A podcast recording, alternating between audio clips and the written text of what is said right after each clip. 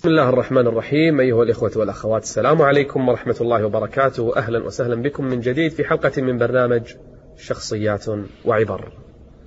شخصيتنا في هذه الحلقة صحابي جليل ليس عربيا ومع هذا النبي يقول من أهل البيت. شلون تركب؟ من هذا الرجل؟ كان وهو فتى صغير يعيش في بلاد فارس من أصفهان هو وكان أبوه سيد قومه. وكانوا على عبادة النار مجوس يعبدون النار. وكان أبوه أحب شيء إليه في الدنيا هذا الغلام الذي اسمه سلمان. سلمان كان أحب الناس إلى أبيه وكان أبوه يحبه حبا جما لدرجة أنه ما كان يدعه يخرج من القصر من البيت. كان جالس في البيت أبو سيد القوم وما كان يخليه يخرج من البيت ليش تطلع؟ من خوفه عليه ومن حبه له. وكان أبوه يخرج كل يوم إلى الحائط ويرجع. في يوم من الأيام حتى وصل سلمان إلى درجة صار القيم على النار يعني حارس النار التي يعبدها الناس. يوم من الأيام قال أبوه له إنني مشغول اليوم أنا عندي أعمال. فاذهب إلى الحائط بدلا مني. مزرعة اذهب إليها اليوم واصنع كذا وكذا علم إيش يسوي؟ بدلا مني. سلمان فرح. على الأقل نطلع من البيت. مل سلمان جلوسه في البيت. خرج سلمان وهو في الطريق رأى كنيسة كنيسة للنصارى في بلاد المجوس. يقول فرأى فرأيت كنيسة فجئت إليهم أنظر ماذا يصنعون. يقول فأعجبتني صلاتهم وأعجبني كلامهم فدخلت إلى الكنيسة وأخذت أسألهم وكان ذكيا أخذت أسألهم.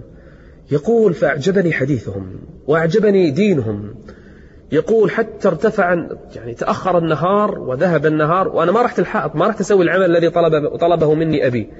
يقول وأبي أخذ يبحث عني. تأخرت. يقول فلما رجعت سألني أين كنت؟ قال كنت في كنيسة. ورأيت شيئا غريبا. قال ما رأيت؟ قال رأيت دينا أحسن من ديننا. قال يا بني إياك أن تقول هذا. فعنف عليه أبوه ومنعه. قال لأرجعن إليهم.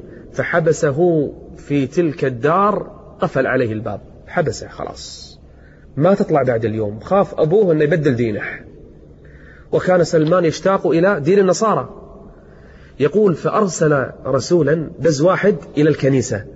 أنكم إذا رأيتم قافلة من الشام يدري دين النصارى وين بالشام. قال إذا رأيتم قافلة من الشام قد أتت تريد أن ترجع تقفل ترجع إلى المدينة إلى الشام فأخبروني. ومرت الأيام حتى جاءه الخبر جاءت قافلة. وسوف تعود الآن. فهرب سلمان من البيت. ذهب إلى أين؟ ذهب إلى القافلة وركب معهم وخرج من بلاد فارس. أبوه بحث عنه فلم يجده. فر سلمان ليلحق بالنصارى. ذهب إلى كنيسة في بلاد الشام. ودخل إلى رجل كان قسيسا وحبرا عظيما من أحبار النصارى. من علماء النصارى الكل يرجع إليه. قال أنا أريد أن أتعلم دينك وأقتدي بك ولكني لا أملك شيئا. ما, رأي ما رأيك أن أخدم في الكنيسة؟ أصير خادم وأتعلم الدين. قال لا بأس. يقول سلمان فبدأت أخدم في الكنيسة مع ذلك القسيس. وكان رجلا يعلم الناس الدين ويلجأ الناس إليه ويسألونه لكنه رجلا كان رجلا كاذبا. لم يكن صادقا. كان يجمع المال ويحتفظ به لنفسه. ما يوزع الفقراء يوزع شوي والباقي وين يخش لنفسه؟ يقول سلمان عرفت أن الرجل كاذب. يقول ومرت الأيام. يقول ومرت الأيام حتى مات الرجل. فجاء الناس يصلون عليه. يقول سلمان كان ذكي وبطل وشجاع ما يهمه. يقول فجاءت الناس تصلي عليه فقلت لهم كيف تصلون على رجل كاذب؟ فهموا به. شو تقول؟ تقول حق سيدنا وقائدنا ومعلمنا والقسيس الذي يعلمنا الدين تقول كاذب؟ قال نعم إنه رجل كاذب. قالوا ولم تقول هذا؟ قال المال الذي جمعه ما وزع الفقراء كان يجمعه. قالوا وأين هو؟ قال في المكان الفلاني دفنه. فحفروا فوجدوا أن سلمان كان صادقا. فلم يدفنوه ورموه بالحجارة وتركوه. وظل سلمان يبحث عن قسيس آخر يعلمه الدين. فوجد رجلا قسيسا صالحا. فجلس سلمان معه سنوات. فلما اقتربت وفاته قال له قال له يا فلان إنني الآن يعني أتعلم الدين وجئت إليك أتعلم ديني. فدلني على رجل آخر في الأرض أذهب إليه تثق فيه. قال لا أعلم رجلا في الأرض متمسكا بدينه إلا رجلا في الموصل اذهب إليه. فسافر إليه سلمان من الشام إلى الموصل فذهب إلى الموصل وجلس مع الرجل قال أرسلني إليك فلان فإن شئت جلست عندك. قال اجلس.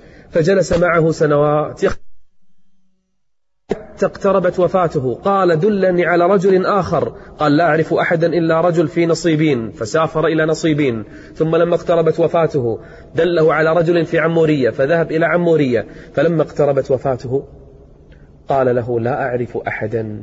بقي على هذا الدين. خلاص الناس كلها بدلت وضيعت الدين. قال ماذا أصنع؟ ماذا أفعل؟ قال هذا زمان يخرج نبي. شوف القصة الغريبة. هذا زمان يخرج نبي.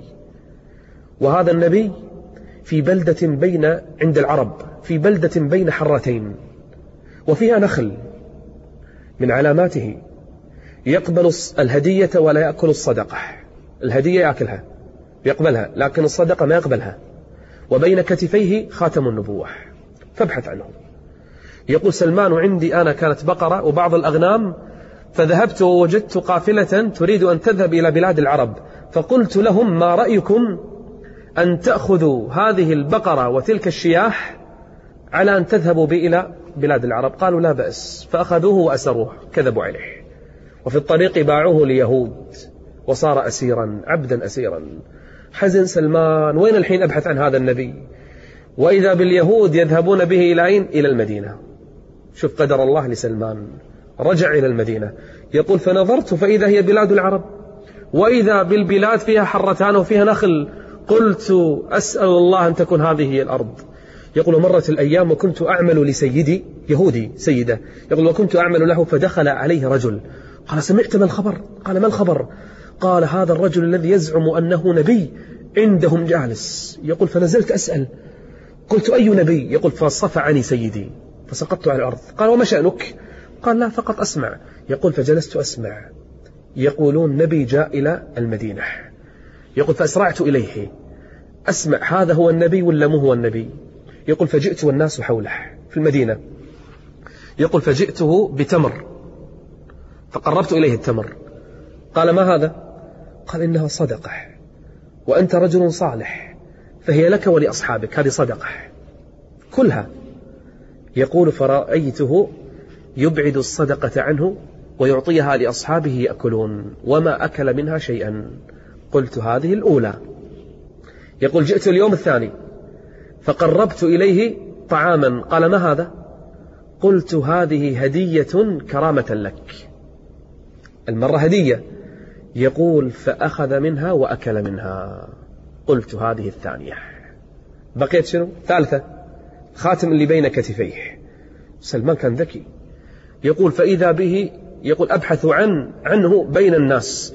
يقول والرسول شنو قاعد يطالعني؟ يشوفني أطالع ورا كتفه. يشوفني أطالع كتفه. ففهم النبي صلى الله عليه وسلم وعقل الناس رسول الله. يقول فنظر إلي فأزاح الرداء عن كتفيه. النبي صلى الله عليه وسلم نزل الرداء بين كتفيه عشان يوريه الخاتم. عرف الرسول إنه قاعد يدور الخاتم العلامة اللي على ظهره.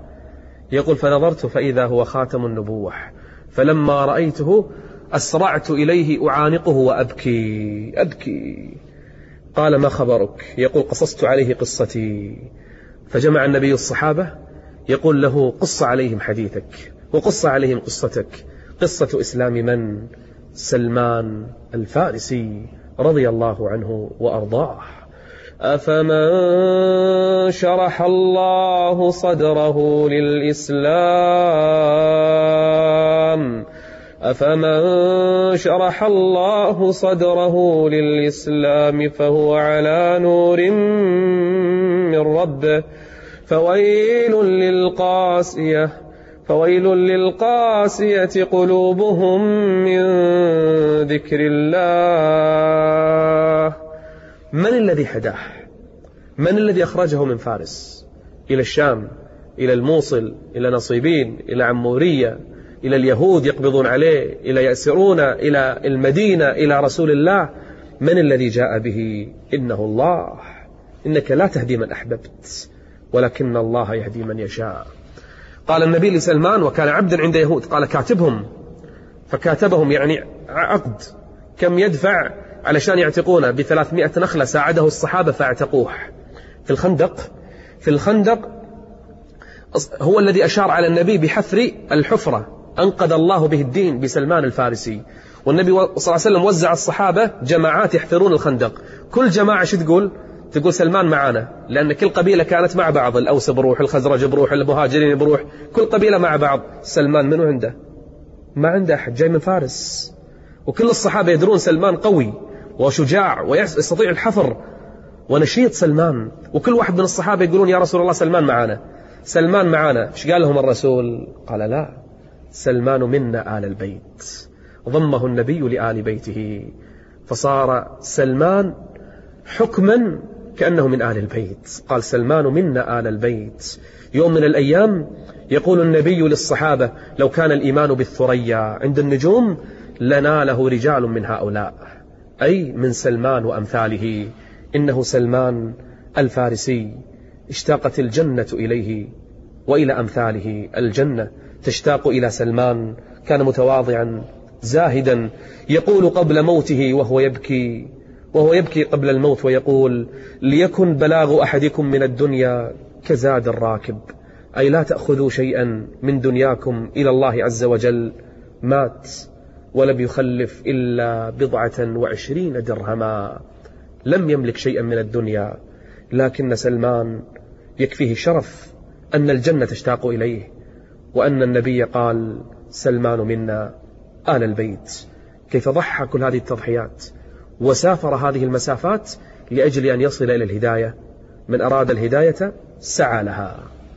شخصيتنا القادمة أيضا بطل من أبطال الإسلام. بل سيف من سيوف الله. من سيف الله؟ إذا قيل لك من سيف الله قل فلان. أسلم متأخرا لكن قاد الجيوش. وفتح الفتوح. أرعب الروم والفرس وكان اسمه كفيلا بنصر أهل الإيمان. مع هذا كله مات على فراشه وكان يقول آخر حياته لا نامت أعين الجبناء. من هذه الشخصية؟ والعبر التي فيها كونوا معنا في الحلقة القادمة. استودعكم الله والسلام عليكم ورحمة الله وبركاته.